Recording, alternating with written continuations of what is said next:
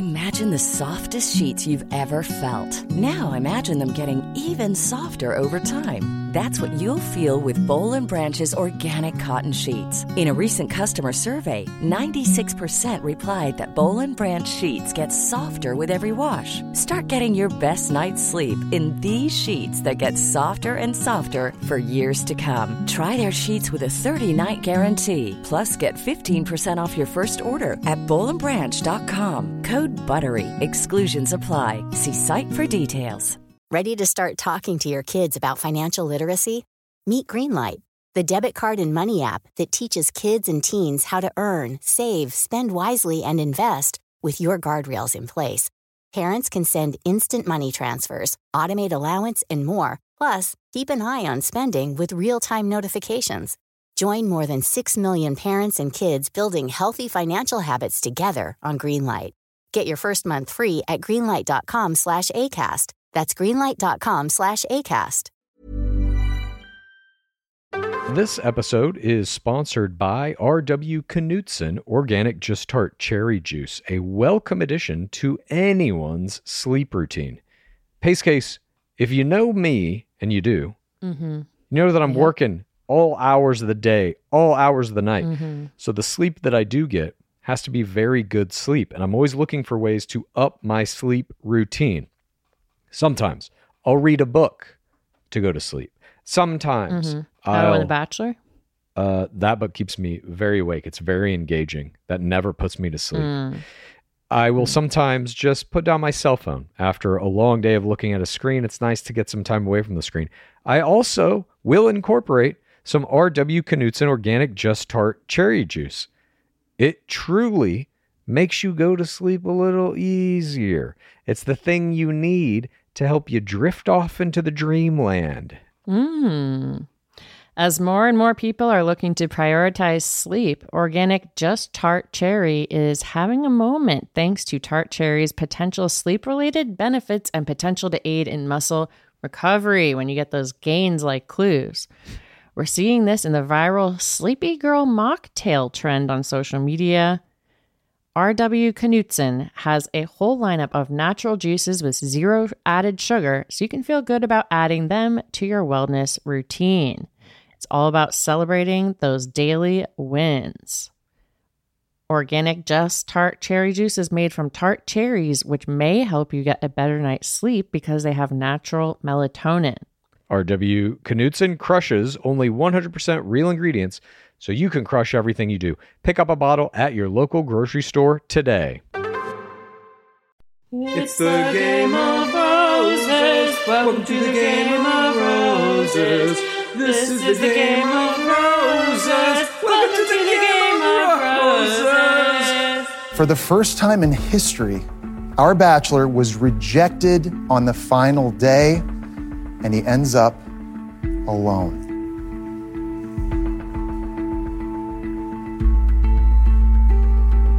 Or does he? Welcome to Game of Roses. This is Pace Case. This is Bachelor Clues. And today we're going to bring you our game breakdown of the second half of season 26's insane finale. And we're doing this just like we did last week, where we're bringing you our coverage of it a couple of days later. So we've had the advantage of being able to see the reaction and see Mhm. everything that's happening online. And so we know about some of these players' gains, which were the biggest that we've seen all season, obviously. On Instagram, we are looking at our top three Susie Evans, Rachel Recchia, and Gabby Windey, who we now know Rachel and Gabby are going to be the next bachelorettes, experienced insane Instagram gains. Gabby Windey was at the top of this chart. She gained 242,000 followers in the span of the last 48 hours or whatever. And she's sitting at 360K. That's an insane gain. It's a huge gain, and she now has 360k. And then Rachel Recchia gained 161k over the past couple of days. She's at 266k, and Susie Evans had a gain of 171k, and she's at 336. So huge single week gains. Still, none of these players cracked or even came close to the the halfway mark to a million five hundred thousand. I'm pretty confident that Gabby and Rachel will. If Susie Evans had played like on Colton's season, Yeah. she'd be Hannah Brown. Yeah. She'd have easily over 2 million. I agree. Things have changed. I am curious to see how the decision to have these two bachelorettes simultaneously on one season is going to affect the gains of Gabby Windey and Rachel Recchia. But so far, they at least had a big Mhm. springboard here. And I think we're going to potentially see them creeping up toward a million as it gets closer to their season airing. Their season, by the way, is shooting right now. And so that makes the top five total Instagram for the season. We have Gabby in first place with 360K, Susie Evans in second with 336, Rachel Recchia at 266K in third. Fourth place, Genevieve Parisi, who got out in seventh at 108K. And then fifth place, Teddy Wright at 74.3K. Fifth place, not even in the 100K club. You hate to see it. Neither was fourth place. Fourth place wasn't even in fifth place. Oh, you right. know what I mean? But I mean, Like- fourth place in the top five. fourth place in the top five of Instagram, not in the top five of the game. yeah, and the fourth place player in the game is not in the in the top five of Instagram. Fourth place player in the game has 46.7K. That is Serene Russell. I mean, look, I'm not worried about Serene because I think she's going to be pretty high sand placement at this point since they're taking all the other top heartbreak edits out. She's, you know, queen of the castle for Paradise. I totally agree. She's going to be definitely in the first round of sand, if not first female sand. I could see that being the case. Would you rather be Serene Russell and Teddy Wright right now, or would you rather be Gabby Windey and Rachel Recchia? Windey and Recchia. You kidding me? They're going to be destroyed. I mean, we'll get to that, but like they're going to be destroyed. Yeah, they're gonna have to go through a lot. The producers are going to fucking literally, I think, try to kill them on screen. Uh-huh. Like I don't the the torture they have in store for Gabby Windey and Rachel Recchia is going to be unprecedented. It's gonna be on another level because it'll be against each other. Two best friends pitted against each other in a competition for love. Yeah, and one of them said expressly she did not want to compete for love. But all of that aside, I also wanted to real quick before we get into our breakdown talk about the ratings of these two episodes. So Monday and Tuesday were the part 1 and part 2 of the finale and the after the final rose and they were the highest rated episodes all season by a pretty large margin. On Monday, it was a 1.11 in the demo, and on Tuesday, it was a 1.09. Wowee. Yes. That's not in the toilet. No, it's not in the toilet. That's actually very good. And no other episodes this entire season came close to this. The the next highest rated episode was a 0.86. And the overall total viewers were 4.5 million and 4.7 million, respectively. And the next closest all season long was a 3.6 million. So they put on almost a million viewers for these two episodes. Dang. Yeah. I mean, I guess it's like if you're not watching The Bachelor, you might enjoy just watching the finale. I guess. It just does it mean anything to you if you're just watching that one episode? I don't really understand. Yes, because we now exist in an era, as you may well know, where there are a million podcasts talking Oh. about it. Heard of them? There are a bunch of social media accounts talking about it. And you can read blogs, you can read recaps. So you can know what's going on in the season without having to actually sit down and watch it. And you if you're following everybody on Bachelor anyway, Mm. you're following like us, Bachelor Nation Scoop, all these kinds of accounts, you're gonna see what's happening. And then you can be like, oh shit, Yeah. now is the thing where he's going to tell two of them that he had sex with them and three of them that he loved him. I'll tune in to watch that shit. Yeah. You're like, well, I need to see that. Exactly. I don't need to see another fucking forced violence football game, but I do need to see. no, I know we have a lot of listeners who don't watch the show, which is astonishing to me. I welcome them. I love them. I do too. And I'm always just like, how is that possible? But I think we do a pretty thorough recap. So it's almost as if you've watched it. It's the most thorough recap. And so now, should we begin the most thorough recap of the finale part two? Well, no, because we have two things first. Oh. First, we got to wrap up gains with TikTok. We cannot ignore TikTok. We don't actually have the TikTok numbers from last week, but we have the two week numbers. So the top gain was Susie Evans by a lot. She got 46.4K, bringing her to 80.1K total. That means she has finally, she's leapt to the lead. And then in second place is Rachel Recchia at 40.1K. She gained 17.4K in the last two weeks. Huge gain for Rachel Recchia. This is surprising to me. Gabby got the third gain this week, eight 8,045, bringing her to 16.5K total. I would expect Gabby's TikTok to be doing better. I guess she hasn't really been making that much content on it. I expect to see huge things from them in the preseason leading up to shooting. But she's still behind Daria Rose, night one player who has who's Mm. at 40.7K. So those are the top the top TikTokers at the moment. And we should mention that there's another TikToker on the scene. His name is the Ultimate Viking. Clayton Echard himself posted a 16.9K gain this week, and he's up to 19.6 on TikTok, largely because of a TikTok he just posted, which is his most successful TikTok Mhm. video of all time. It's got 1.7 million views as of the recording of this uh, podcast, and it's his video with he and Susie Huge. Eating a bunch of pizza and shaking their asses together. Notable moments in that TikTok. There's one where Susie's on the toilet. There's multiple pizza shots where I feel like we're just being teased. Mm-hmm. And there's an image in which uh, Clayton is being choked.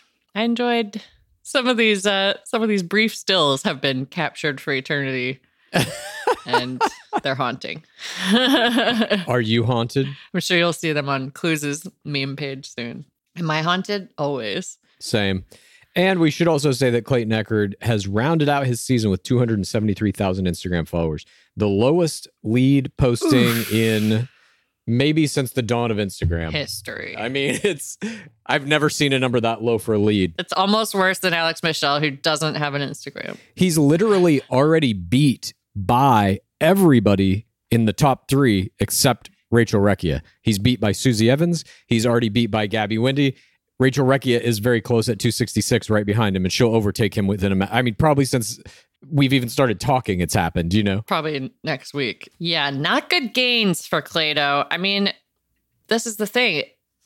He got the strongest villain edit, I would say, since Juan Pablo for a bachelor lead. Oh, we'll get into it. That what they did to him at the after the final rose. Jesus fucking Christ. I have never seen a dude just get kicked in the balls three times in a row and just keep coming back every time and be like, okay, how many more times are you going to do this?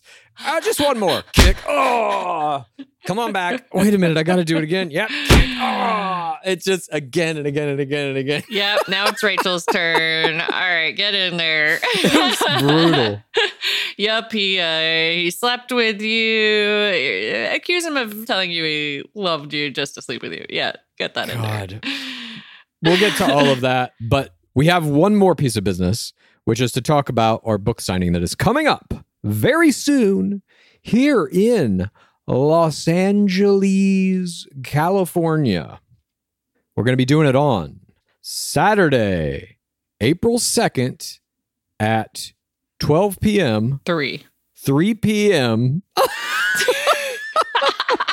if you show up at 12 at Skylight Books in Los Angeles, California, we're not going to be there, but other people will, and you can meander around and You know, pregame at twelve in the parking lot.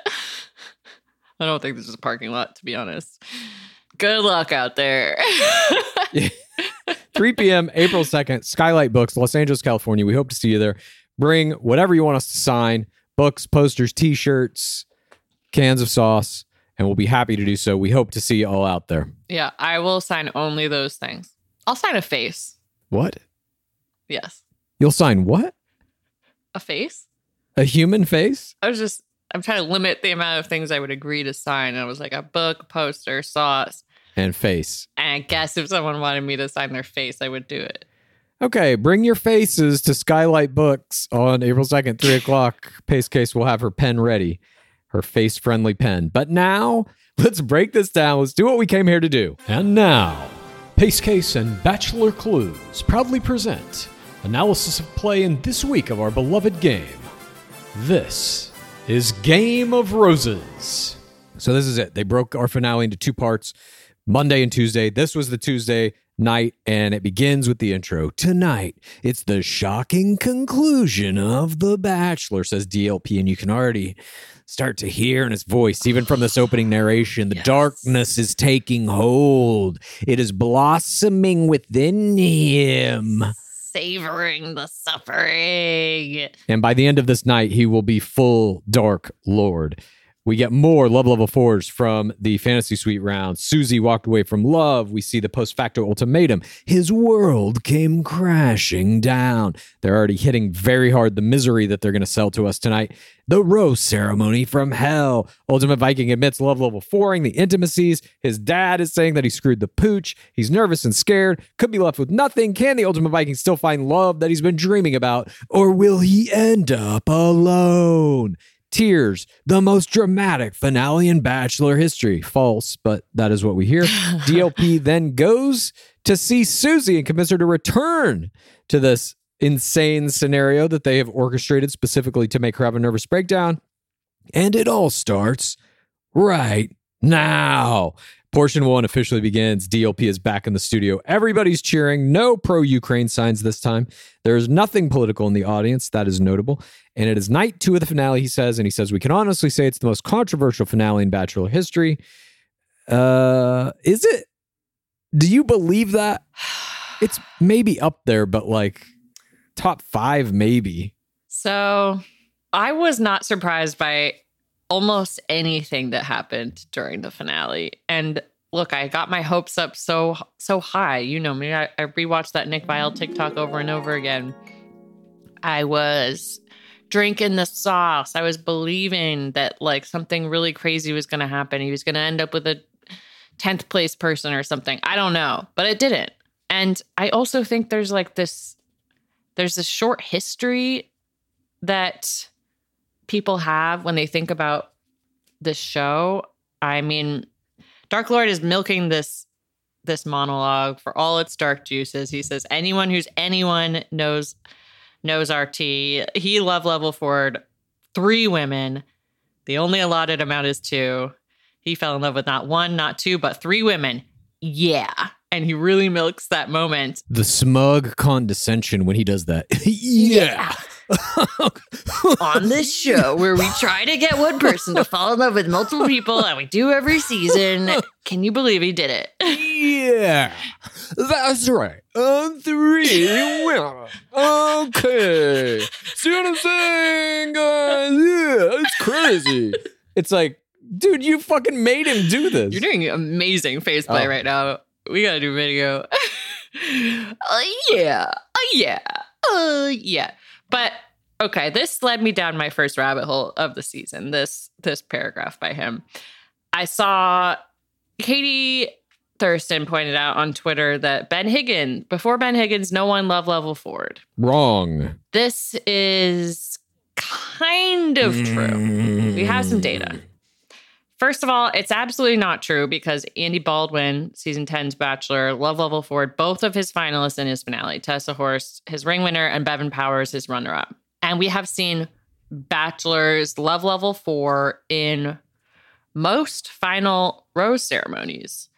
The main sacred word slash upper level love levels really started on season five, Jesse Palmer season.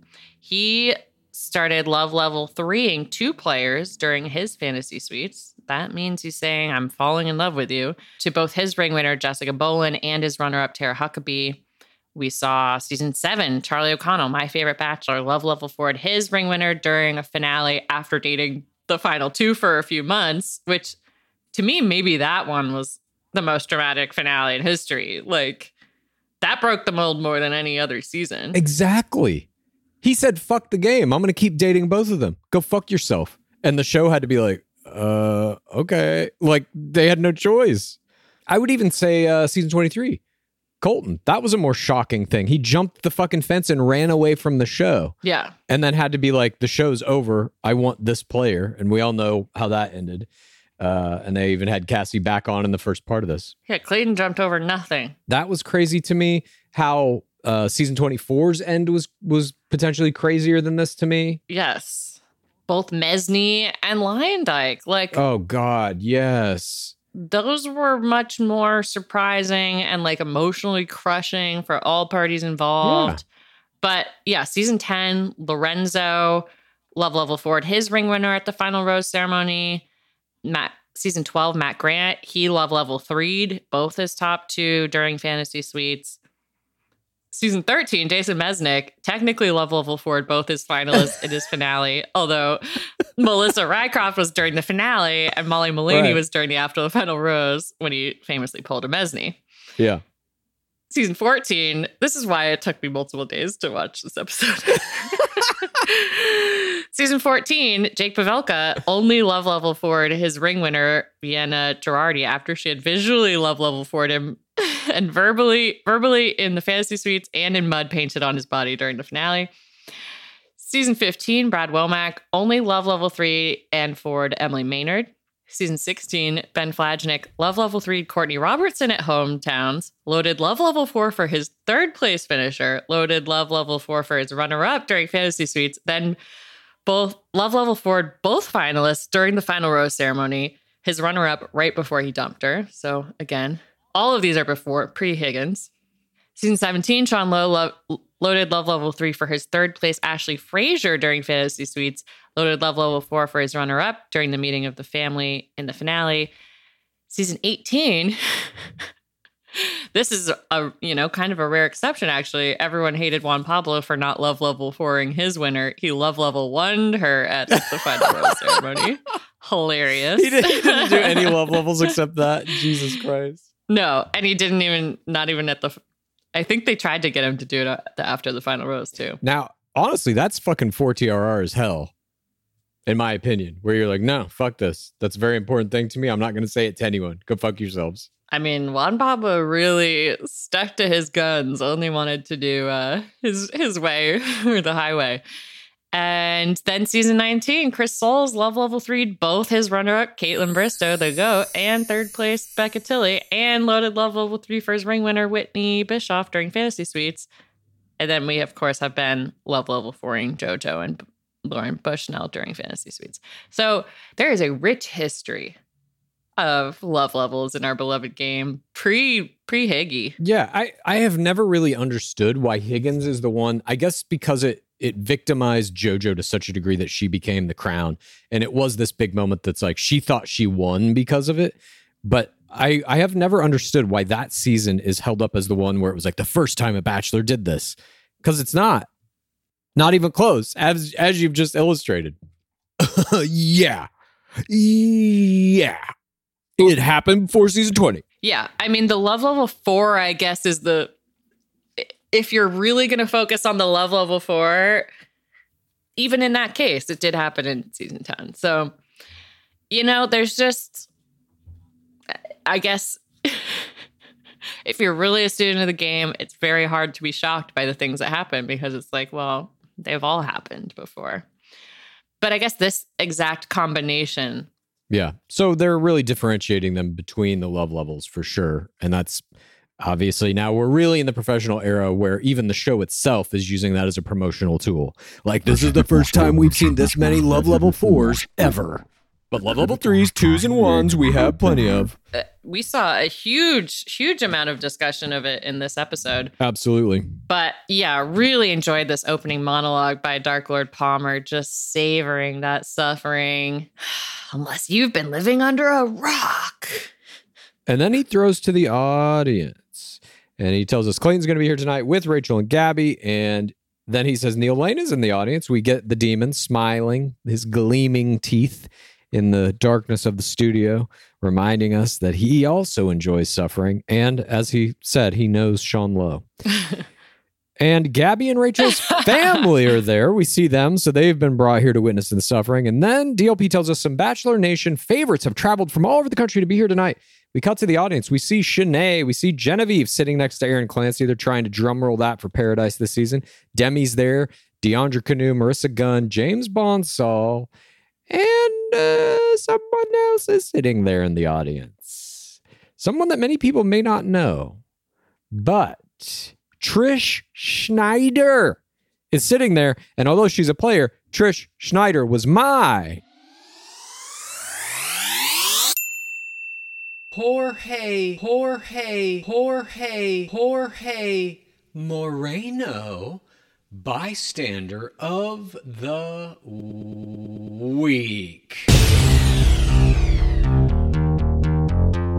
Trish Schneider, for those who don't know, is one of the best villains of all time in the history of our beloved game. She was on a season called Season 5. The Bachelor for Season 5 was, of course, Jesse Palmer, the new Dark Lord. And she played impeccably during that season. She did the first resurrection when she came back during Fantasy Suites round and tried to walk in and interrupt a date between Jesse Palmer and Mandy J. Jeffries, who was a pageant queen from Texas. And she even slips Jesse Palmer her hotel room key, hoping that he'll ditch that fantasy suite and come to hers, which he never does. But she was very well known that season for a wide variety of things, including a piece of wardrobe that she had, which I think she missed an opportunity here. Uh-huh. She could have been wearing this in the audience, so let us know who she is. But she didn't. She she was very Mhm. uh, nicely dressed in like a smart outfit that was like tasteful and everything. But she could have been wearing a T-shirt that she wore in season five that reads "Gold Digger," just like a hooker, but smarter. And she wasn't wearing it. An amazing shirt to wear on The Bachelor. Like an icon. And she also gave us, I mean, huge parts of Bachelor history. She was the first person to get, she got the first first impression rose. Like Yeah, iconic. of all time. Trish Schneider being in the audience at Jesse Palmer's first after the final rose was my wowee moment of the week. I couldn't believe what I was seeing. I was like, I feel like this is just for us. Like, no one is even going to recognize who she is. Yeah, I wonder if they had something planned, like a little bit between them, like maybe like a villain thing because we had her and Shanae and Demi all in the same area. I don't know. I think that that's probably what they had planned, and maybe it was even shot, and we just didn't get to see it. I don't know. Something had to have been planned. There's no reason to have her there unless something was planned for her, in my opinion. It's just such a strange thing. So strange. We got to get her on to talk about it. Oh, yes, we do. Yes, we do. Okay. By the way, we are going to have a few few interviews coming up that are going to be juicy. Yeah, stay tuned. We we do have some very good stuff on deck. But the show begins right now, DLP says, and we're back in the document in Iceland drone shots over volcanoes. We see a church, the Hilton. Ultimate Viking is pondering he ITMs that he's oh, LL Ford, Gabby, and Rachel, but he can't stop thinking about Susie and he's willing to risk everything to talk to her again. There's a knock at a door. DLP shows up at Susie's front door. This is a repeat of Dark Lord Harrison returning to Auburn to try and convince Madison Prewett to come back to the show. So it's already less dramatic because Susie's been trapped in Iceland. She didn't go back to the United States and then have to have a Dark mm-hmm. Lord come track her down. This Dark Lord just shows up at the same hotel room where he's staying as well. It's a walk down the hall for him. She's been in Icelandic prison. Basically, yes. I think because they knew that they were going to try to do this. So DLP has some news that will change everything for her. And he's like, Ultimate Viking's been a wreck since you left him and he regrets it. And if you're up for it, you should go see him today. And we see now fans are in the the boxes with their heads watching all of this back from the studio. And we come back to the paid partnership with Airbnb to the place where Ultimate Viking's parents were. And he's forced there to tell his parents why Susie is so special. And he says she's a once in a lifetime kind of girl worth fighting for. Mom and dad doesn't think she's going to show up. And then she walks in. So they've now forced her to come do this final meeting of the parents because, as we know in our beloved game, if something threatens the structure of a season, the producers will do their best to make sure all of the Mhm. ceremonial points are hit. You have to meet the family, you have to have a semi fantasy suite or whatever. They've already had it here, but then you have to have the final rose ceremony. You have to have, you know, all these ceremonial things must still happen. So Susie walks in to do this meeting of the family. Yeah, they had Colton Underwood recreate all of them with Cassie once he had won her back. I get the sense from this episode, and I mean this whole season, that the Ultimate Viking didn't push back on anything producers asked him to do. And I would include in this accepting an increasingly clownish turtleneck situation. The wardrobe they've got him in is becoming I feel like it's like getting larger slowly, like the neck cowls on these turtlenecks, and he's just becoming more cartoonish. The producers, beyond question, absolutely hated Clayton Echard. I think from the moment they cast him, I think they were like, we are going to fucking destroy this guy, make him the next Bachelor.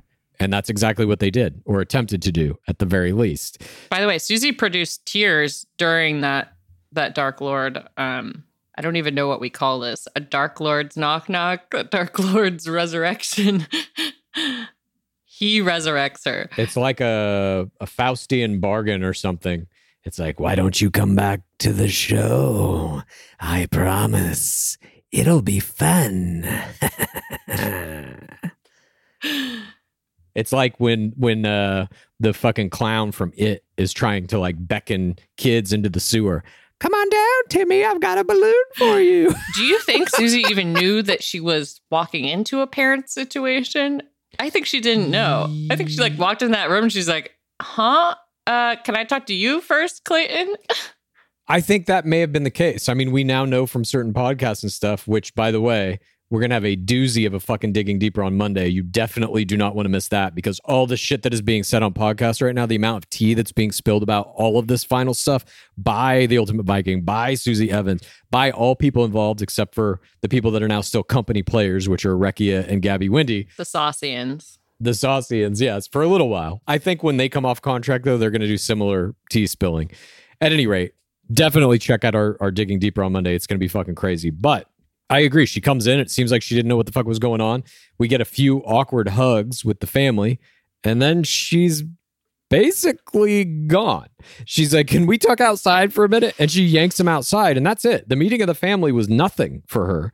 And then they go outside the Airbnb, and she tells him that it's been a rough few days, and she's doing the best she can. She's shocked to be there. She thinks he is a good human, but she was shocked by how he treated her and the turn that he took in that final conversation they had. And she says he made her question her inner voice and her intuition. She was humiliated. She felt like a stray dog that had come into his home, and she was so embarrassed. And, and she says, if you have love for a person, how can you treat me like this? Produces tears. You made me feel wrong and bad. And that was the heartbreak. She's doing a great job of doing some victim play here. I think at this point, she still thinks she's in contention for the crown. 100%. I mean, I feel like even the producers at this point are still like, she's our crown. Like, we want her to have this, like, Hannah B telling off Luke Parker moment. It's like they wanted that, but Susie telling off Clayton.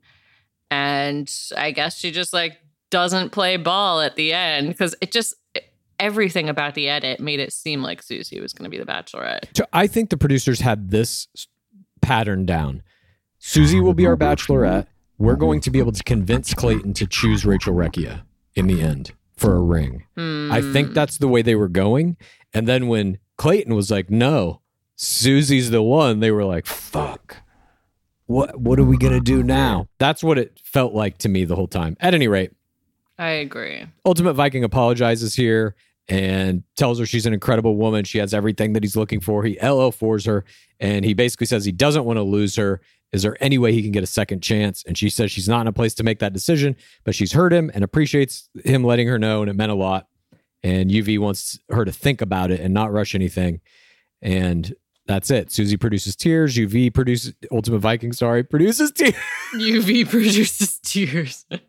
UVT, and she then walks away, gets in the car, and we see the audience in the box. And Ultimate Vikings ITMing being on the most emotional journey he's ever been on, but he has to follow his heart, he says, which is with Susie. He'll do anything to make it work, but he owes Gabby and Rachel a moment to tell them everything and to break up with them.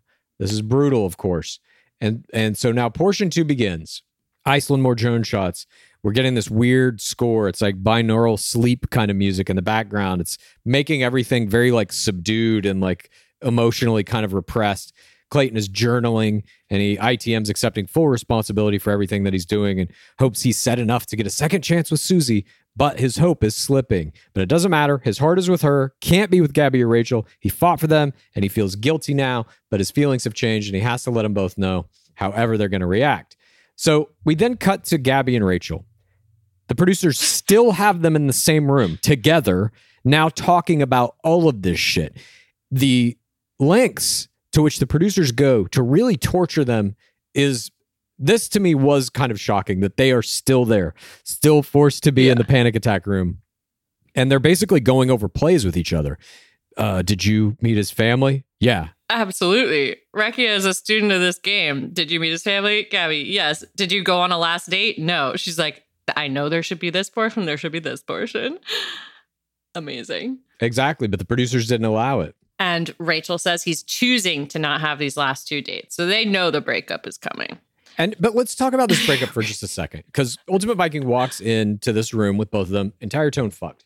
So uh, he didn't want to do this. The producers No. said they're both in the room, go break up with them. I think any rational human being would be like, I should do this one at a time.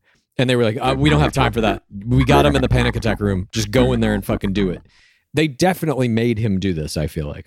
In this manner, I mean. They made him do this. They made him do the rose ceremony speech. Like that one, maybe they like goaded him into it. But this, I bet they were like, we're losing a light. We gotta, we gotta do it all at once. We don't have uh, the crew for much longer. You gotta do both at the same time. I just, you can even see he's like, I wrote here, Clayton hobbles up the stairs to the hotel room. He just, just doesn't even want to go in there. He's sighing the whole way. Oh, oh, his head's hanging down. It's just like, oh, it's like you're you're making somebody go to the principal's office and they know that they're just gonna get fucking wrecked. and that's what's happening, you know? Oh, and by the way, we're watching Grandpa, Gabby's grandpa in the corner. The the emotional reactions, I mean, we've seen these. We I, I think we talked about this. We haven't seen this throughout the whole episode. We've seen it for after the final rose, but not reacting to like what's actually in the like Yeah. game document.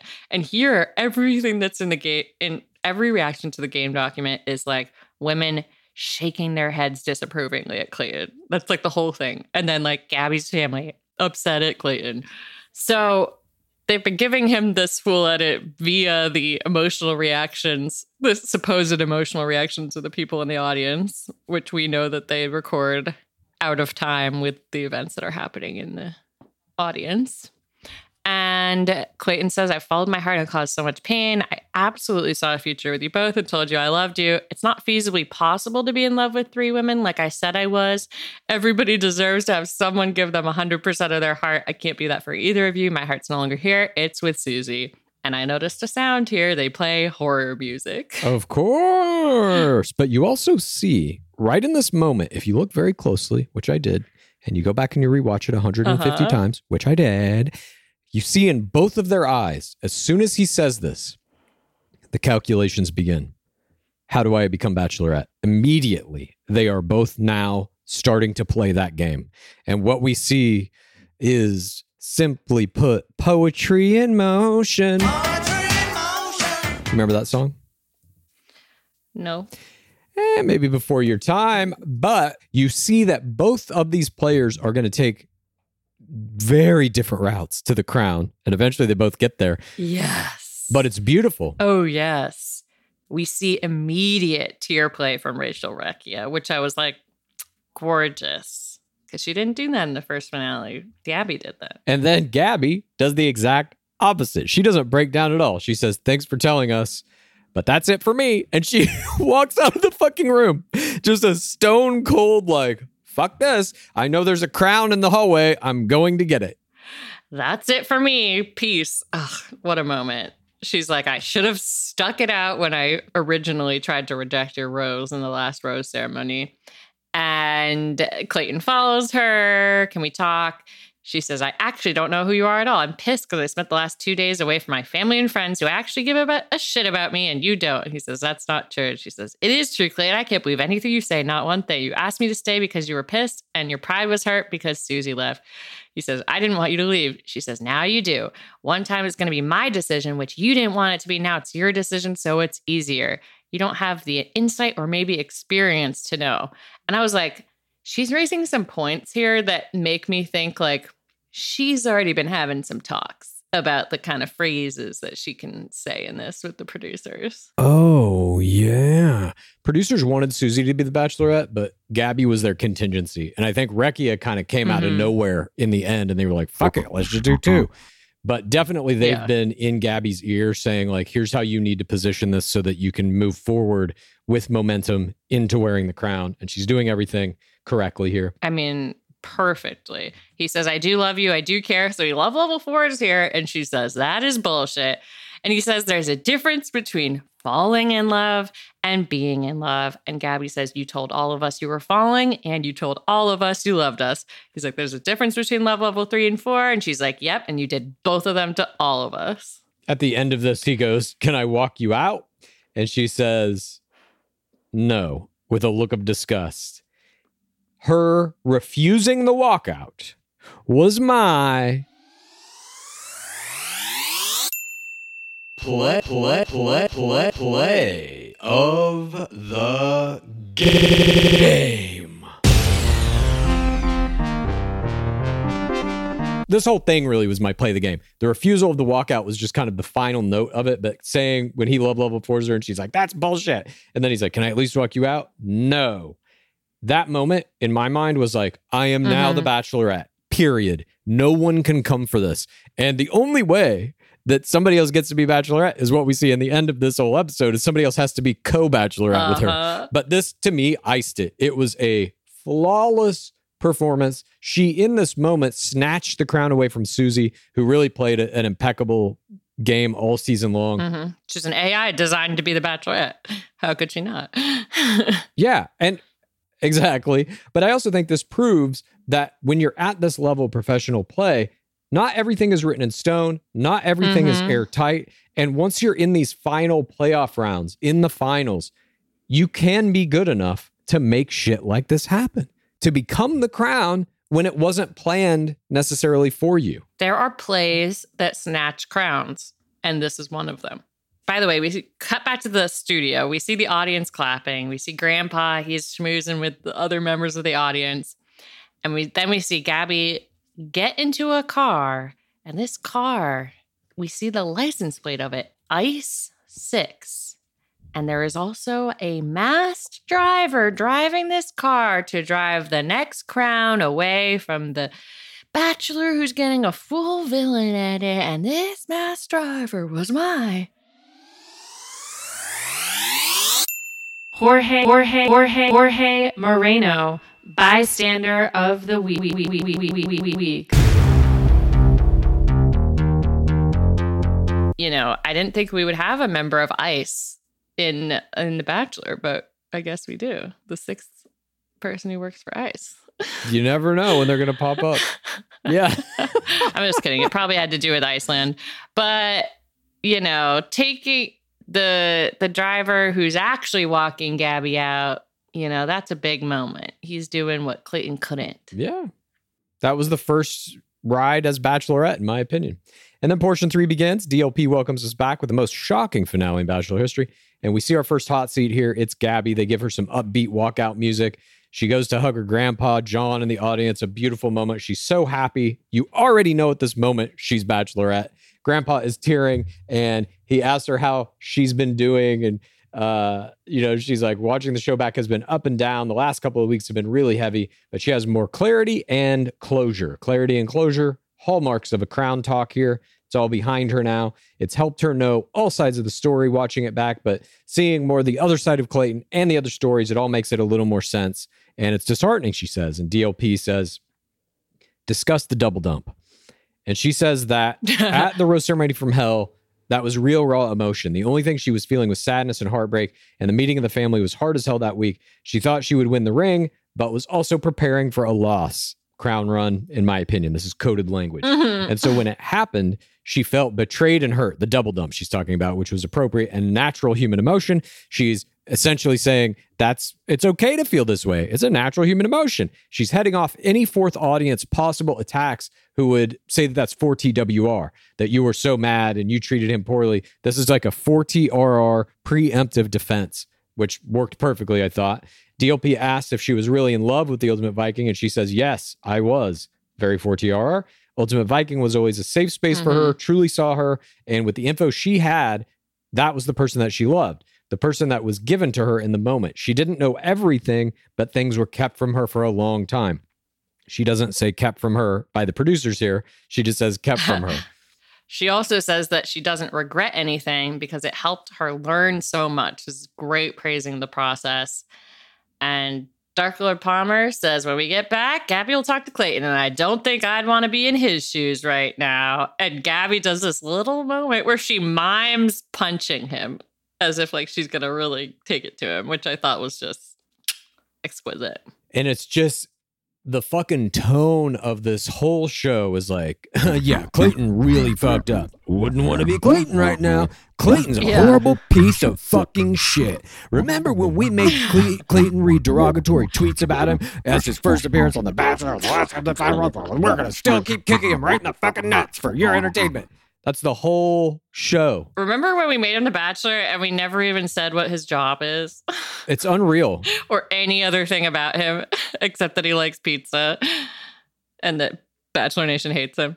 What they did to this man is virtually criminal. But we begin portion four. DLP welcomes us back. Gabby's still there. Then the Ultimate Viking comes out to face her. He is solemn, and Gabby gets the first word. She says, After having watched it back, the first thing that comes to mind is I felt so misled. She wasn't given the information that she needed, that she had to make her decision to leave or not. She truly feels betrayed. He then issues his first really heartfelt apology says he can't do anything more than apologize for what he put her through. He feels terrible and he wishes he could have found a better way to approach it, but he had no malicious intent. And this idea will ring through every time he's forced to apologize. It's, I fucked up. I feel terrible. I was only doing my best. I wish I could have done better. I didn't mean to hurt you. Those are the components of each one of the apologies he's going to have to issue again and again and again and again and again and again and again and again and again throughout the course of this.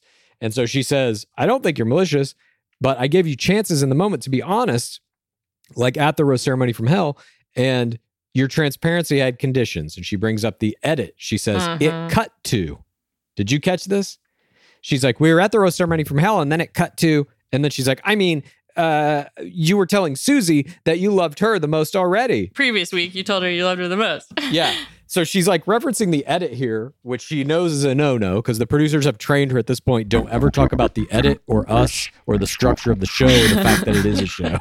Don't say those things. So she quickly corrects and she's like, watching it back, uh, you were clearly pitting us against each other and it seemed like a competition. And it's like, uh, that's the whole show is a competition. Clayton didn't create The Bachelor. I, I don't know if she knows that. So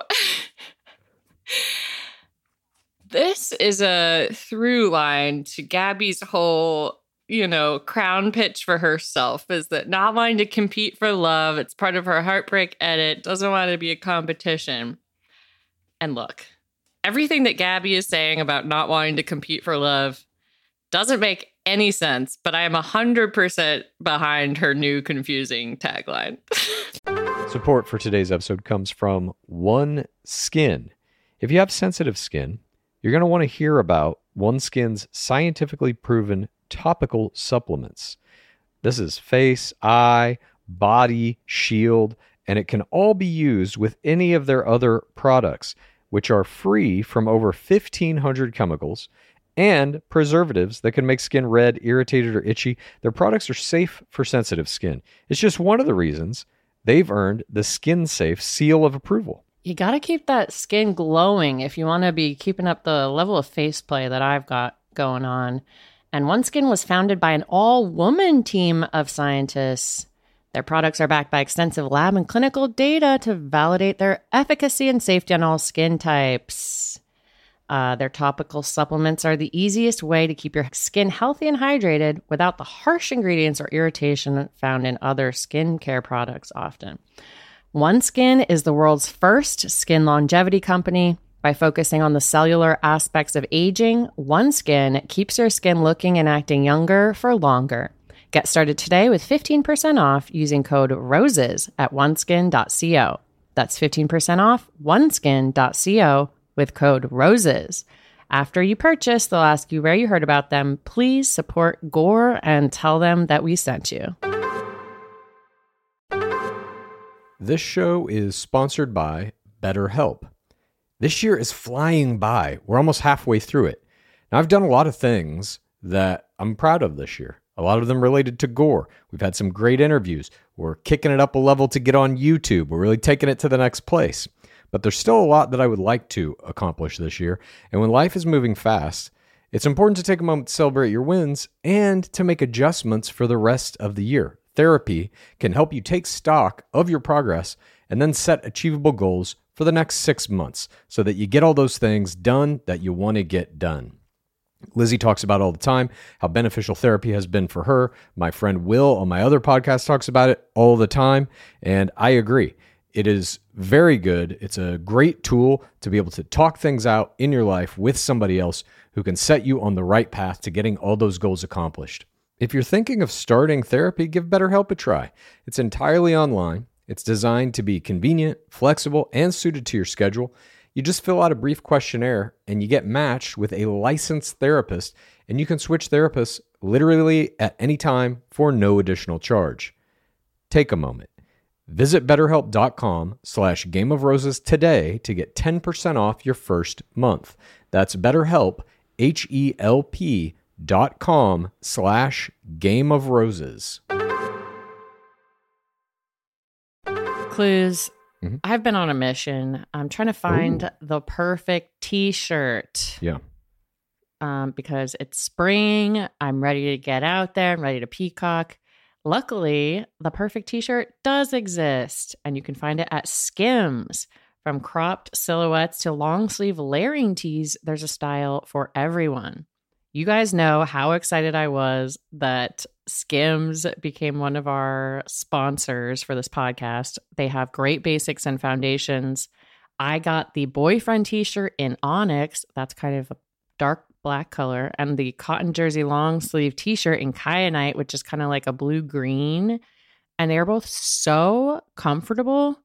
It's basically like you are wearing no- nothing.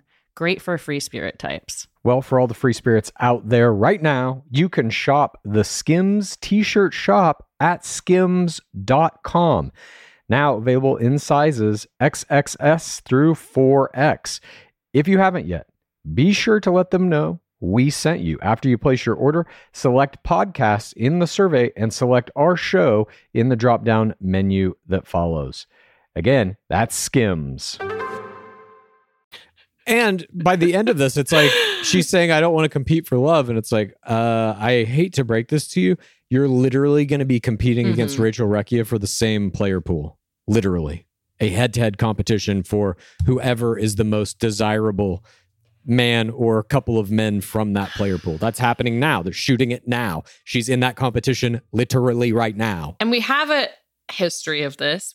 Season six, we had two bachelors who had to compete in the first episode for love. Everyone ended up voting for Byron Velvick over Jay Overby to be the bachelor. We saw this with Kaitlyn Bristowe's season. She had to compete against Britt Nilsson. Britt Nilsson for who was going to be the bachelorette that season. And we're now we're going to see it that's like a season long competition. And it just, there's something that irks me when they do this. They're like, someone like Clayton deserves his own full season, but like the women, we're just going to keep pairing them together like two women equals one man. That's how I felt when they when they cast Kaitlyn Mhm. and Tayshia as the hosts. That's how I felt when they announced Katie and Michelle as the Bachelorette at the same time. It's just And the darkness in it truly is how they present it. They present it as a victory. Like, oh my God, it's amazing. You Mhm. both get to be the bachelorette. And it's like, well, that means we each get half as much screen time and we have to be fighting each other and our friendship is going to be torn apart. And that's what they want. That's what the producers want. half as many followers. You're not actually in the power position. You're still going to have to be navigating that. I mean, I'm so excited for it. I do think that this was a type of decision that the show needed to make right now. They need like a big, splashy change, shake up. So I, I support them in this decision. Absolutely agree. Look, I'm nothing if not fucking complicit in all of this shit, as we always talk about. This show is made to crush people, to destroy their lives, to push them to nervous breakdowns. That's the goal of it. And we watch it with pleasure. That is the nature of being complicit. So we're very happy for Gabby and Rachel. I think they're both going to be great bachelorettes. They are going to be ripped apart for our entertainment. That's the show we watch. That is our beloved game. The other element Gabby is sort of setting up here for her bachelorette run is when you say you love someone, you're assuming responsibility to protect them and care for them and to not hurt them. And you didn't do any of those things. You had really deep feelings for us, but I don't think you know words, the weight those words carry. I take words as vow. So she's doing this sort of preemptive sacred word defense. We're probably not going to see as many love levels from Gabby as we saw from Clayton, I would guess.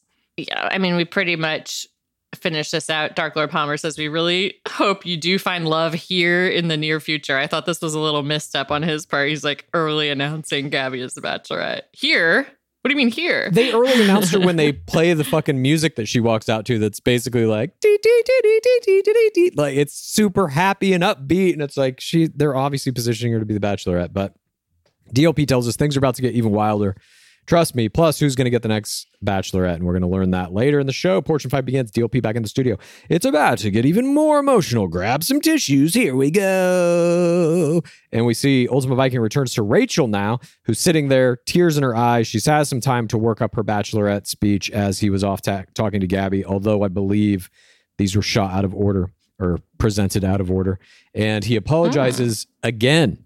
So not only are we going to hear these apologies in the live studio audience, we also hear them in the document. So he's just repeating the same apology twice in the document to each one of these women and to Susie. So three times, really, and to his parents to some degree, four times. Then we see him do it to on the live studio audience, Gabby, then Rachel, then Susie when she comes. I mean, it's just like fucking prolific apology tour. This is the kind of way I want him to approach his pizza content. I would have just sat down and been like, so now, what do you have to say for yourself? Uh, I'll refer you to the second portion of this document. I just want to repeat that. portion six, minute 22. Yeah, just cut back to that. Rachel tells him, though, she, you know, she, maybe she's prepared the speech, maybe she hasn't. She's obviously worked on it somewhat. She says, You asked for the definition of love. In Houston, after you gave me a rose, I remember thinking I was love level three. When we went to my parents, my mom said, You're in love. So she's bringing up her glow. I knew at that point we had the best date I've ever been on. And you were yelling, I love you from the top of the roof. And I remember thinking, I hope people can experience the love I'm feeling. It doesn't come to everyone in their life, and I felt it. But what you put us through at Rose Ceremony, then me choosing to stand there with you, I was the only one. You told me you were willing to fight for this and moving forward, it would make us stronger. And I believed you. I continued to fight for you with your parents when I was heartbroken and telling them how much I loved you. When you put me in the car today, I'm not going to just stop loving you. I promise you, when you look back on this, it's going to haunt you the fact that you let me go. Rachel's tearful for TRR exit speech here was my play, play, play, play of the game. For me, Gabby had her moment last week. I'm not going to say she didn't play that part perfectly above, but to me, it was always in the bag for Gabby. And Rachel Recchia here does what she has done best all season. She has she leans hard into this ring winner all eggs strategy to retrieve that heartbreak victimization edit. And I mean, even reading this speech back right now, I have chills on my arms. Everything she does here is textbook. And I feel like Rachel Recchia was the stretch to get crown. I think Gabby had it in the bag. And so for me, this moment for Recchia meant you can't just give it to Gabby. She's been crushed as well. I look, I'm not disagreeing, but I would also say, if I may, Rachel Recchia had something in the bag from early on in the season. Her chemistry play, like she was very early a front runner and like she's going to go all the way. Gabby had to do some some mm-hmm. shit in the course of the main game or the regular season to be like, oh wait, she's not just the funny one. She's got some staying power. Mm-hmm. She's charismatic. She has that star power. And I think like for me, Gabby's turn of like, no motherfucker, you don't get to do this. I'm the bachelorette. That kind of like empowered tone in everything she did for me was just a stronger play. Not that this wasn't effective. I agree. I just enjoyed the other one more, I guess. Yeah, I mean, I, guess I just always saw, I always saw Gabby as like next Bachelorette potential, and I never saw Rachel Recchia that way. I just saw her as ring winner. So for me, this moment, I was like, oh shit. And obviously, they could have just not aired it if they just wanted it to be Gabby. They could have cut it down.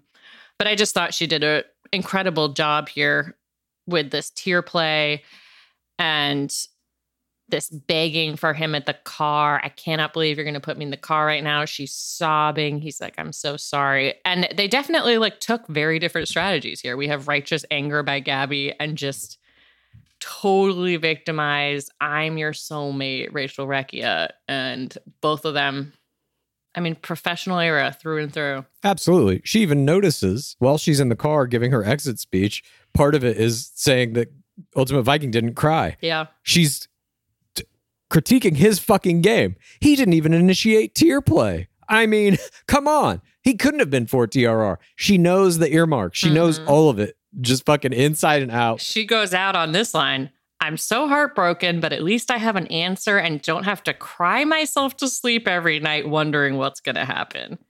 If there's not an epitome of a person who's just been fucking tortured, that is this line. So good. So good. I agree. And she is still tearsing when we come back to the studio where she is on hot seat number two. Face is already covered in tears. And she says it was really hard to watch back, of course. It always is. And the hardest part in watching back was knowing how in love with him she was. And she didn't know what was going on behind the scenes. She felt like she was watching someone get completely blindsided. And she feels like the hardest part of all of it is knowing how hard she fought for their relationship and seeing complete disrespect to both her and Gabby to do the double dump, which again, I don't think was his choice, but whatever. They've they've been served this attack point on a silver platter and they're going to use it rightfully so. And so she kept going because she thought it was her and then he broke her heart twice at the rose ceremony from hell and then again at the double dump and she tears. She says I'm getting emotional right now and it has nothing to do with lingering feelings or anything, she says. Mm-hmm.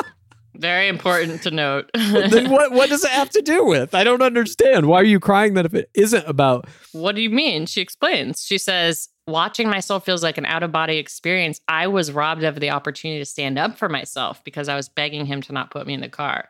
So she's basically saying, like, I need this heartbreak reunion hot seat in order to get this moment to stand up for myself because she's she's regretting sh- i have felt this like you want to change like how you were in that moment you know Sure. Yeah, yeah, yeah. And DLP asks, Were you still willing to fight for him when he was putting you in the car? And she says she's never felt that way, the way she felt for him. And uh, when you're truly in love, you have to fight for that person. She fought all the way to the end. So she's basically saying, I laid it all in the field. I trusted the process here and it didn't work out. And she doesn't know what else she could have done. DLP is then forced to ask, Are you still in love with him? This is a very bachelorette thing that must be asked. And she's obligated to say she does not have feelings for him anymore. Watching him disrespect Gabby and her since the beginning of Iceland, she can't watch it back and feel like he truly was 4TR LL4. They are just uh, tearing him apart here. All of this designed by, the producers. So they're allowing Gabby to come out and say he's a piece of shit. And then you have to come apologize to her. Now, Rachel Recchia, he's a fucking piece of shit. Now he's going to have to come apologize to her, which he does in portion six. DLP welcomes us back to the studio. He benevolently checks in with Rachel Recchia one last time. She says, Yes, I'm ready to see the Ultimate Viking. Even though he doesn't deserve to talk to her, he, she says. So she's now getting her self righteous turn on a little bit. And then Ultimate Viking comes out. And to get, as I have put it in my notes, UV emerges to get his dick kicked in again. and she just lays into him. None of the emotions I'm feeling are for you or about you. It has nothing to do with any lingering feelings because I became collateral damage in your journey for love. And that was the most completely selfish journey. Watching it back, there was no empathy at all for me or Gabby. But you not doing any tear play, she can't imagine how he could have done it. And it's so disrespectful, she says, to not engage in tear play. And he apologizes, the exact same apology. And then she says, I don't accept your apology. Even more self righteous than Gabby. She says she doesn't believe him. The fact that this is the first time on camera she's hearing any sort of apology. She makes that differentiation on camera. Yeah, what does that mean? Like he apologized to her off camera? I think so, probably through DMs or something, you know. But on camera is what matters. She gets that right. And then she takes him to uh, task for the same things that Gabby did, basically. You never were in love with me, blah, blah, blah, blah, blah. The producers, you know, she she hits the double dump, which was set up by the producers. DLP mentions that we're all lucky enough to have the Recchia family with us and throws to Tony, the dad. who was like the the mean Italian dad, and he's like, "I'm not going to say anything because I don't have anything good to say." The mom says the same thing. These are no sweet nums, but they are both there, and they are both angry. And DLP forces the Ultimate Viking to apologize to her family. He gives the same apology now to the family that he had to fucking give. And DLP tells Ultimate Viking that Reki had told him he would be haunted by his decision forever. And then we see a little bit of the turning to the darkness. Are you haunted? he asks. and UV says he feels terrible, but he was doing what he thought was best. And it's just another version of this apology. Reki gets the final word. She says, You told me I was the first person you said LL4 to in six years. I don't doubt you. But did you tell me you were in love because you wanted to sleep with me? And this attempt to elevate victimization to a chemistry victim was my Error, error, error, error of the game. she's already got this shit in the bag. She already knows she's the bachelorette. I don't know if she knew that Gabby was going to be bachelorette with her or not, but they've already told her you're going to be bachelorette. We're announcing it tonight. There's no need to do this, and it falls flat, in my opinion. I don't think anyone believes that he was doing that just to sleep with her. I think any, I would say any person who has like any kind of critical view of the show understands that the producers drugged this fucker through the mud, destroyed his whole life, had his head spinning, and he did feel all these things. And I and I think we all believe him that he's not maliciously doing this shit or trying to manipulate Rachel Recchia to sleep with her. To trick them into sleeping with him. exactly. And it came across to me as a little like a step too far in the self-righteous uh, kind of stance that that both bachelorettes are taking here. Rachel Recchia saying, Did you tell me you were in love with me because you wanted to sleep with me? A possible homage to Nick Viall, the not so great one saying, Why did you make love to me if you weren't in love with me? was also my error, error, error, error of the game. I agree. It was, you know, a, a hat on a hat. You you're you've already signed the paperwork. You know you're the next bachelorette in some to some degree. And I just don't I don't think we needed it. I agree. It it tainted the moment I thought. She was like riding high and doing it all correctly. And then this just kind of came out of nowhere. And if you ever call Nick Viall the not so great one again, we're going to have to go into an hour long debate about why that's not correct. he tricked me. He said this bachelor finale was the greatest, whatever. You won't believe it just because he's in it. and you thought he was telling you the truth. So still he has some skill. I mean, it's not some skill. I am famously extremely gullible. I have one friend who he lies to me all the time, like constantly about like even small things, like what he ate, and I still believe him. What the fuck? Why? I don't know. I, why? Which which direction? Why is he lying, or why do I believe him? Yeah. Why is he lying about what he ate? I don't know. He's just very creative and just he likes to have fun with life and words. I don't know. No, I wasn't lying. I'm ask- just we can being get him out creative. here and ask him. Yeah, we'll do it next time. Portion seven begins. DLP welcomes us back to the studio. Things have been pretty intense so far, am I right? Nothing compares to what happens next. Clayton is about to throw the biggest Hail Mary Bachelor Nation has ever seen. We have open gameplay, sports speech from a Dark Lord on the official document. Hail Mary, Dark Lord Prober. I didn't know you had it in you. I mean, he's a sports commentator. It makes sense. And he played football. And the Hail Mary is a football play. That's where that was originated. Oh, So we then get a brief shot of the demon, Neil Lane, grinning from ear to ear. And then we cut back to the main document and we see a lone goose preening its feathers in the water, strutting its stuff. This goose was my.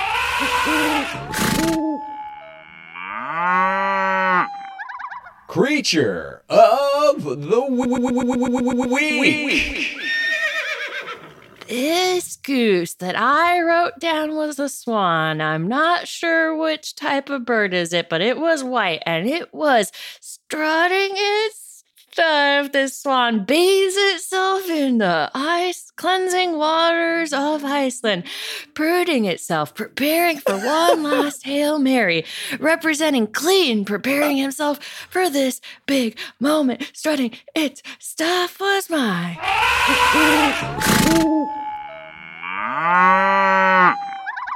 Creature of the week. Oh, I feel lightheaded. I think you're right that this goose was actually a swan and I just didn't recognize it. That makes way more sense to me.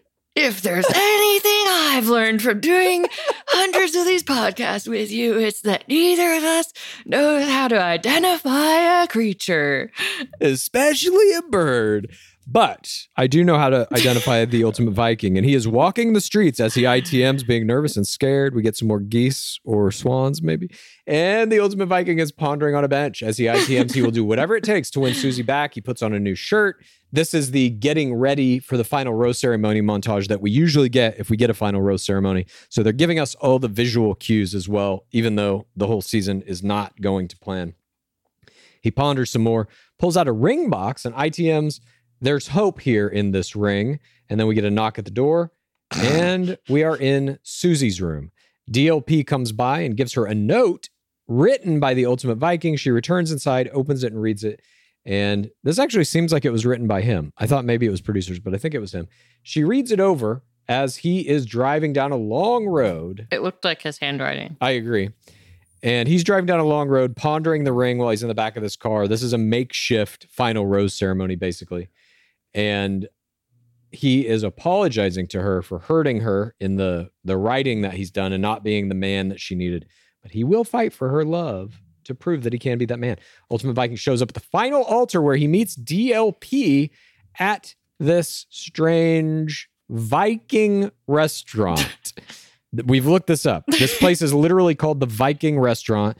It has a bunch of Norse uh, symbols scratched all over it. There are these braziers of fire out front, very satanic, very pagan. Love it. The ultimate Vikings final rose ceremony is at a Viking restaurant. I love that. Yeah. Clayton says he's either going to leave here alone or with the love of his life, or third option, al- alone and then love of his life right after. Um, there's shields on the walls. There's dragons. There's a fire. I liked this final rose ceremony setup. It was weird and dramatic. And we see Susie do her hair and makeup and shows up. And Dark Lord Palmer greets her at the short path of pain from the car to the door, escorting her. Let's get you inside where it's dry. It is blowing the windiest gusts there ever have been blown. And just FYI, we have now learned from podcasts and things, Susie did not know she was going to a final rose ceremony. They said, put on your dress, get in this car. And then they just drove away. And she was like, what the fuck is this? She thought she was just going to talk to him. Didn't realize that that's what this was going to be. They were like, don't worry, it's casual. We're just going to this Viking restaurant. Yeah, we're just going to go eat some traditional Viking food, some raw fish and brains and innards. Very casual, chill ambiance.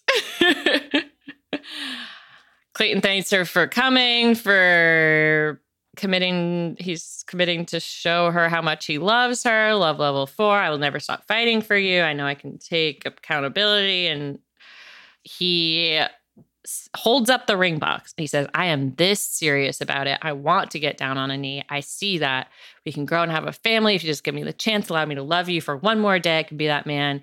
And she says, Getting your letter, reading your words, I can tell how much it meant. They were powerful words. I truly believe them. But the love I have for you in my heart is so real. And I know you have it too, but I don't feel the kind of love that I have for you right now is the kind of love you have for me. You have unconditional love with someone you want to spend a lifetime with. I've made the decision to leave Iceland alone. It's devastating, but I don't think I'm your person. Don't think you're mine. But it doesn't take away from everything we've had. I and I feel genuine love in my heart. He says, hard as it is to hear, I appreciate you telling me. Do you think there's a chance it could ever be something or feel like it's over? I see forever with you, but it's not over till you tell me it's over. She says, I feel like it's over. Can I give you a hug? And they hug. He says, Can I walk you out? And she doesn't refuse. Right before they're walking out, we cut to the audience. They are all applauding, cheers all around. They are once again reinforcing the idea that this guy's a piece of shit. They wreck him at every turn. Yeah. Dump his ass. Fuck that guy. He just fucking did exactly what the producers told him to do. Fuck him. I don't like this is a part of the fourth audience that is hard for me to reconcile. It's the misunderstanding that any of these people are actually in full control of what they're doing, that the producers have like no influence over any of this shit, when in fact they've forced all of this to happen. They were the one who put Susie's date last so that he would fuck it up, have sex with the first two, and tell them that he loved them. And then, you know, she would come. He asked, all of this is going to be in our digging deeper because there are clips of them saying this. He asked to have Susie's fantasy suite date first, and the producer said, fuck you, it's last. They purposely wrecked him. we then see Clayton wish nothing but the best for her, put her in the car, and Dart. We cut back to Dark Lord Palmer. He says that was tough to watch. I know firsthand how devastated Clayton was in that moment. For the first time in history, our bachelor was rejected on the final day and ends up alone. Dot dot dot. Or mm. does he?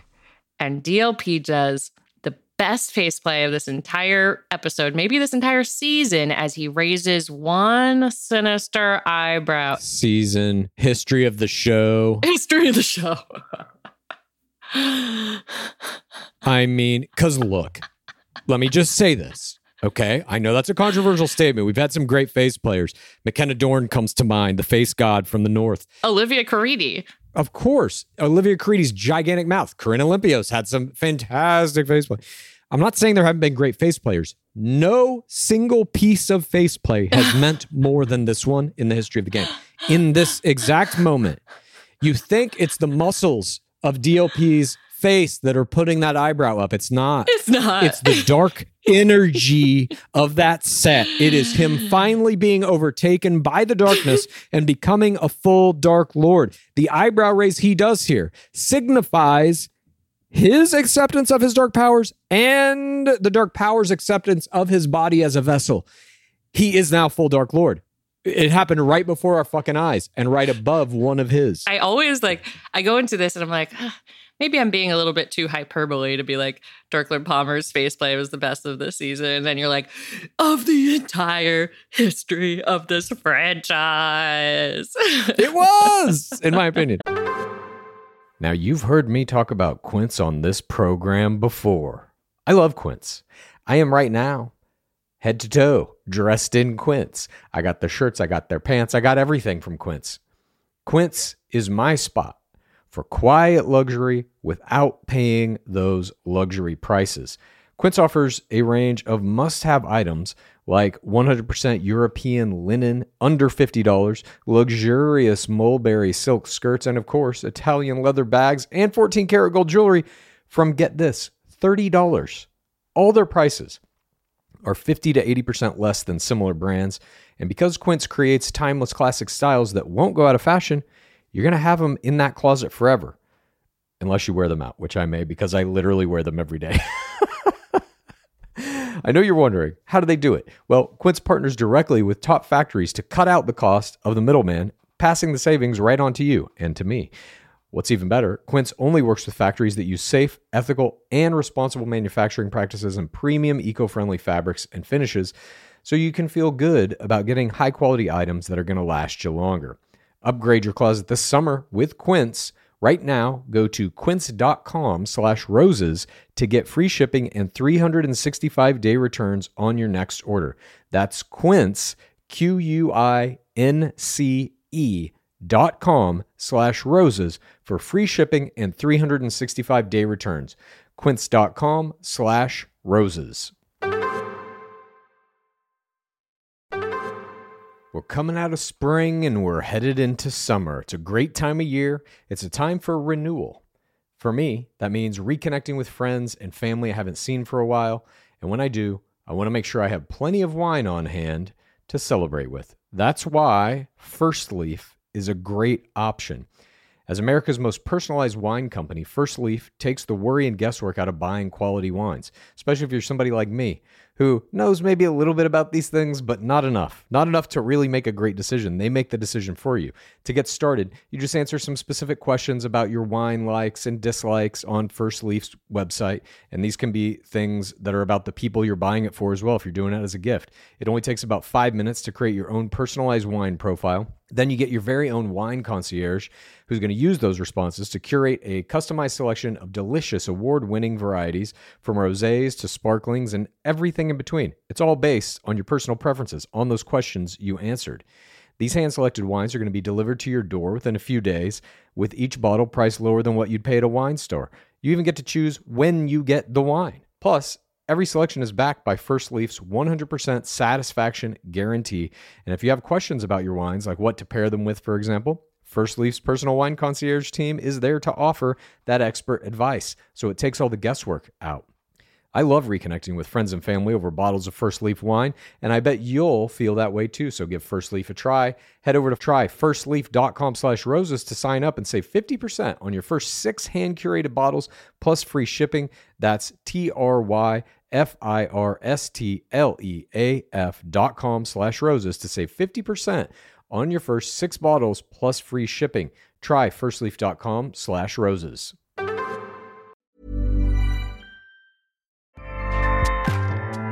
ACAST powers the world's best podcasts. Here's a show that we recommend.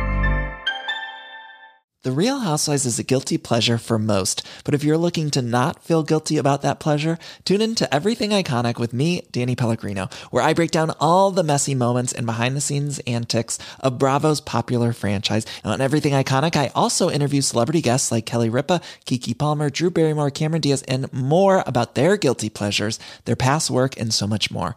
So if you're pop culture obsessed and find yourself watching way too much reality TV like me, tune in to Everything Iconic with Danny Pellegrino wherever you listen to podcasts. ACAST helps creators launch, grow, and monetize their podcasts everywhere. ACAST.com.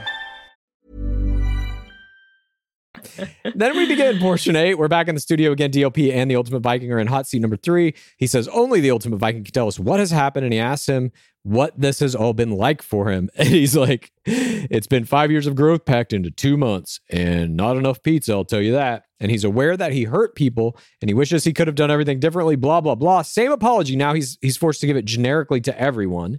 And then DLP asked him what he felt in the moment when she was driving away. Did he feel like he failed? And he's like, Yes.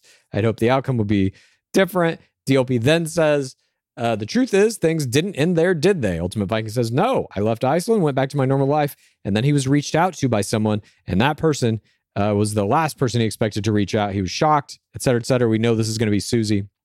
And DLP asks, After all the the things you put these women through, did you expect anyone to reach out to you? No, we still don't. They're like really milking this. And DLP says, the woman that you're speaking about, she's here tonight. We see some feet walking outside again. We know this is Susie. There's no suspense here, but they're trying to build it.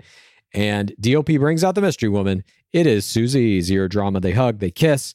This is Prewett and Popeye all over again. And DLP says, What are you doing here? and she's like, leaving Iceland was the best decision I could have made for myself because she didn't know what capacity she had wanted Ultimate Viking to be in her life. And we took time, we laid a good foundation. We're happy to be here together. And DLP is like, Are you back together? And she says, That's my boyfriend. And DLP says, I was in Iceland. You were adamant that you couldn't move forward with Ultimate Viking. What changed? Well, DLP, probably the main thing that changed was that they weren't victims in a horrible game set afoot by this cult of suffering that is the Bachelor producer tier. and once you're out of that situation, and we've seen this happen a million fucking times. Look at what happened with Popeye and Kelly Flanagan.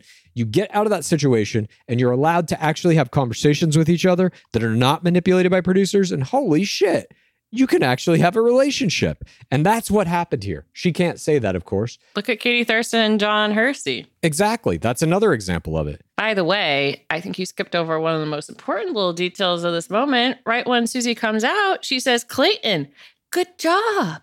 Ooh. Did you hear that? I didn't. I think I heard it. Oh, maybe she's in the pit. But Mm, then DLP says, Could my guy here be putting a ring on it tonight? Like, are we back on schedule to have the thing that we demand in our show? And we get another Neil Lane mhm. demon teeth shining in the night. And DLP says, Well, we'll find out who's the next bachelorette. And it's not Gabby or Rachel. Oh. And we, I, these, these dumb fucking. They did the same thing with the the host and or with the next bachelorette for Michelle and Katie. Yeah, they said it's not. Whatever. By the way, they cut back to Demon Neil Lane. Like, are we going to see an engagement or like a marriage here? As if like Neil Lane is what you need there to have a proposal, or like he can facilitate a marriage. Like he, like when they flew Ben Higgins past her to try to force that wedding. yeah, this is like, you know, they do shit like this from time to time, and it always is, it just feels very try hard. Like they're, we get it. We understand what you're trying to do here. Just like let it fucking happen. We don't need to be Mhm. seeing Neil Lane salivating at the thought of being on camera every fucking 45 seconds. Portion nine then begins. Back in the studio audience, DLP laughs about the shocking turn things have just taken. DLP says he never thought a million years Ultimate Viking would be sitting here with Susie. Ultimate Viking agrees. DLP says the million dollar question Susie, are you in love with Clayton? And she turns to him and goes, I love ya. She does it in this weird, like, cartoon voice or something that you're just like, oh, no, she doesn't. Something is very off here. She's putting on a show for us. I love ya. I love you. You're my boyfriend. I'm Virginia Sue, and you're Virginia Clayton now. And even she realizes it sounds weird. She's like, no, no, no, no. I, I love you. I do. I do. She makes it serious for us. And she's like, I can confidently say, yeah, I love you. She says they both made mistakes, but they have so much love for each other. And DLP asks, How do you think Bachelor Nation in America will react to you being back together? you fucking pile of shit. As though, I mean, this is another piece of this show that is like, it's part of being complicit. How is Bachelor Nation going to react? Mhm. However, the show has told them to. You cut this thing together specifically to, to make us hate these people. Of course, they're going to fucking hate them. And they basically tell us the, the same shit. You know, they're Susie's like, well, we're expecting a little bit of a backlash. And Clayton's like, rightly so, because Clayton is hated because of the fucking show. It's, it just, it infuriates me. We've basically implied that Clayton love level forward both Gabby and Rachel just to sleep with them. How do you think the nation's going to react to that? Yeah. What do you think? You think everything's going to be okay? I bet they're going to like you. He then tries to force after Clayton like reiterates his level level four for Susie. DLP goes, "What's next? Is there a ring in your pocket? Anything you need to do or say or ask Susie?" I just love how he's just leaned into this so fully because it is a very different job than a sports commentator because you're getting into these relationship things and you're trying to force plays that are emotional things. Oh, he loves it. He loves being sinister. When he's doing this, he's like, So, what's next for both of you? Neil Lane is here. I mean, it's it couldn't be more fucking horror movie. I don't even know if I ever saw Dark Lord getting this at, at least in Dark Lord's final years. He certainly wasn't getting this level of pleasure out of it. Maybe in a season six, seven, eight, nine, ten, somewhere in there, his sweet spot, maybe even up through the the mid to high teens seasons. He was really indulging in the the juiciness of it, but DLP has it like down. I can't wait to see him host next season. And then uh Ultimate Viking says, you know, we're doing a lot of exciting things. I'm moving in with her. He left his job, sold his condo. He wants to give it a shot. That's about as serious as it gets, in my opinion. And yet, no presentation of a check for $200,000 here. Well, no, no. They are they're not bachelor royalty because of uh Ultimate Viking's fatal mistakes.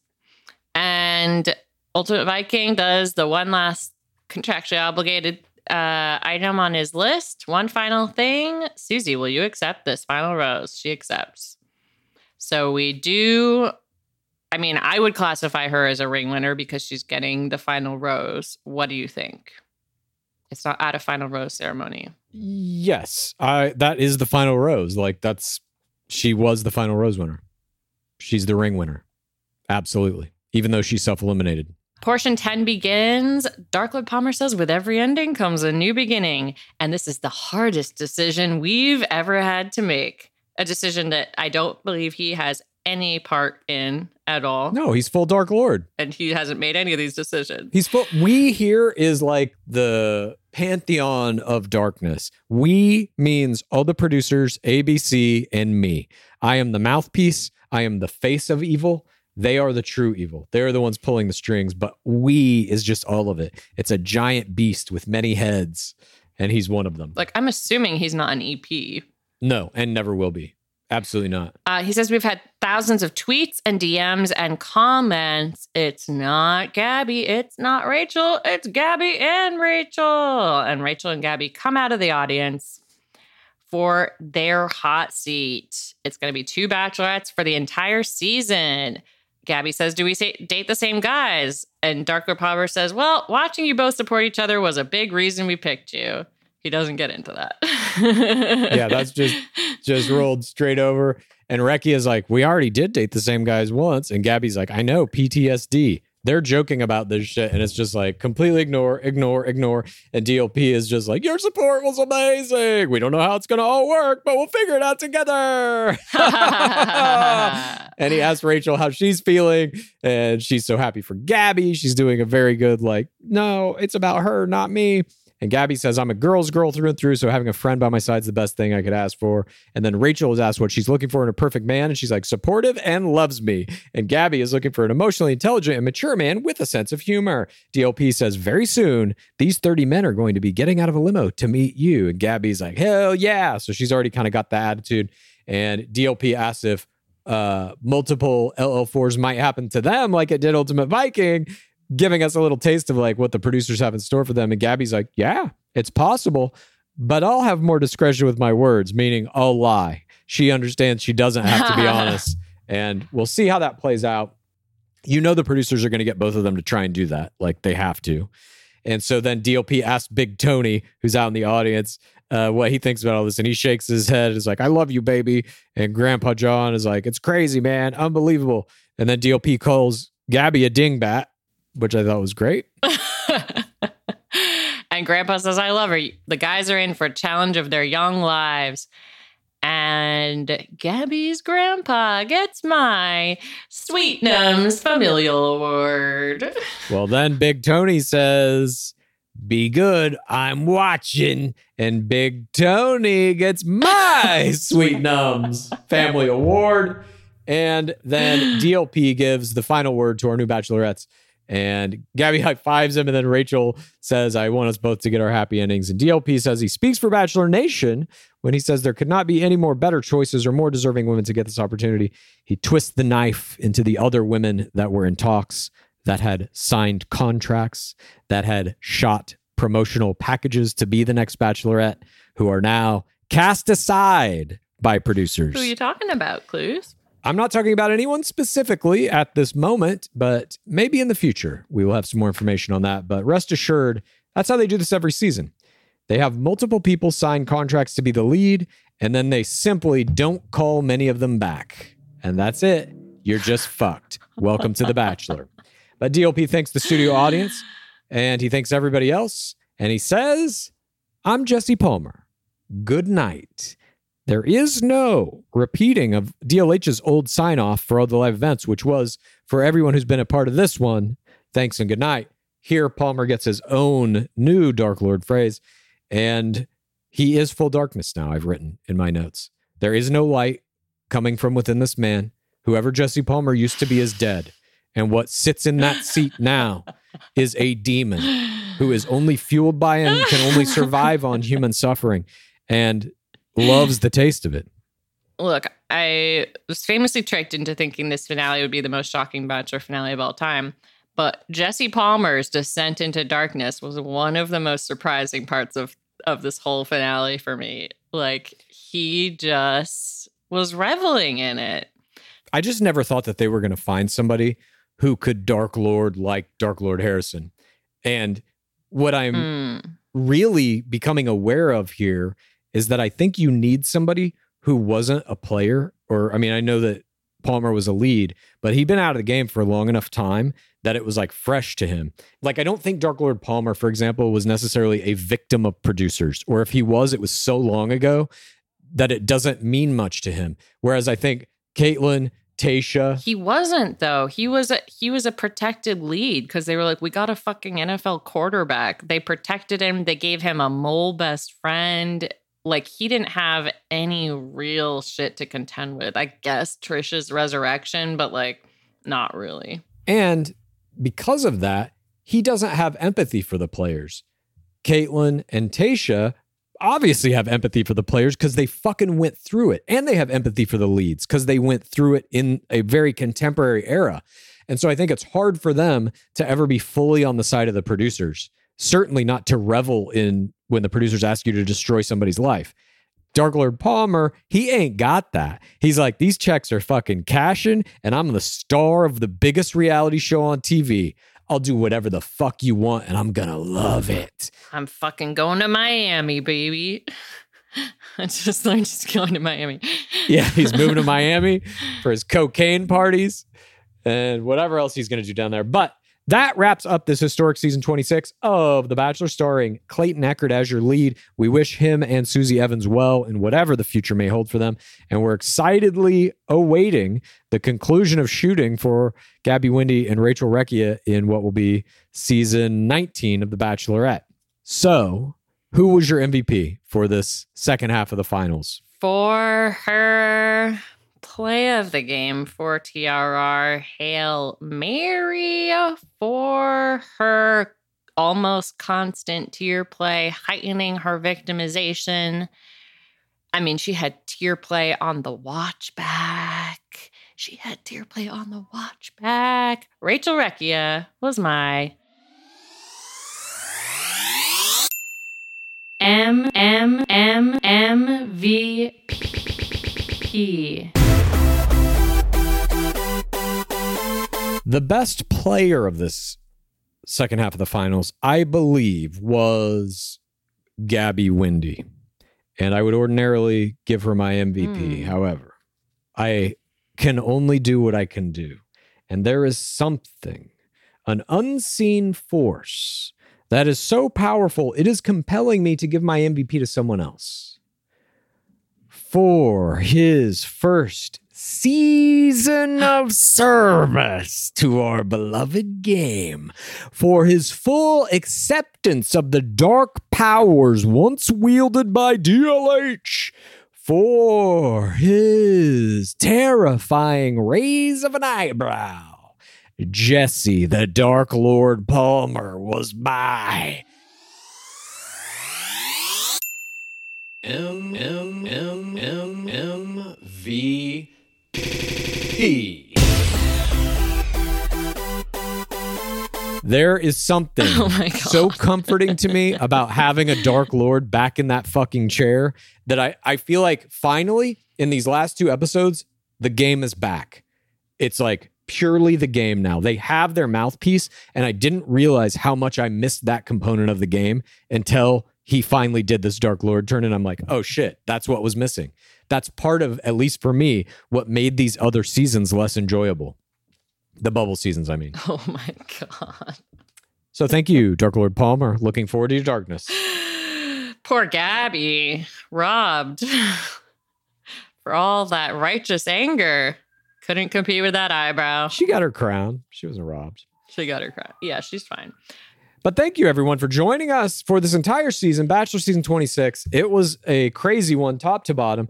We saw, really, for the first time ever, a Bachelor just destroyed from frame one, and that never relented. He was always in a fool or villain edit the entire fucking season. They set up situations for him that were, there was no way to achieve success. They were, failure was the only option.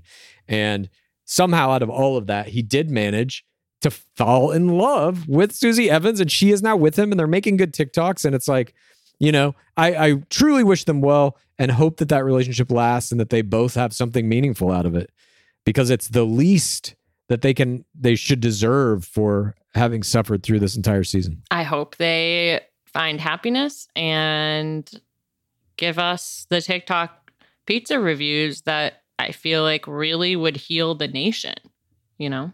Yes, I agree. And one last piece of business. Some of you were able to purchase our Welcome to the Pit sweatshirt, this beautiful, very detailed design by Ella Tolkien.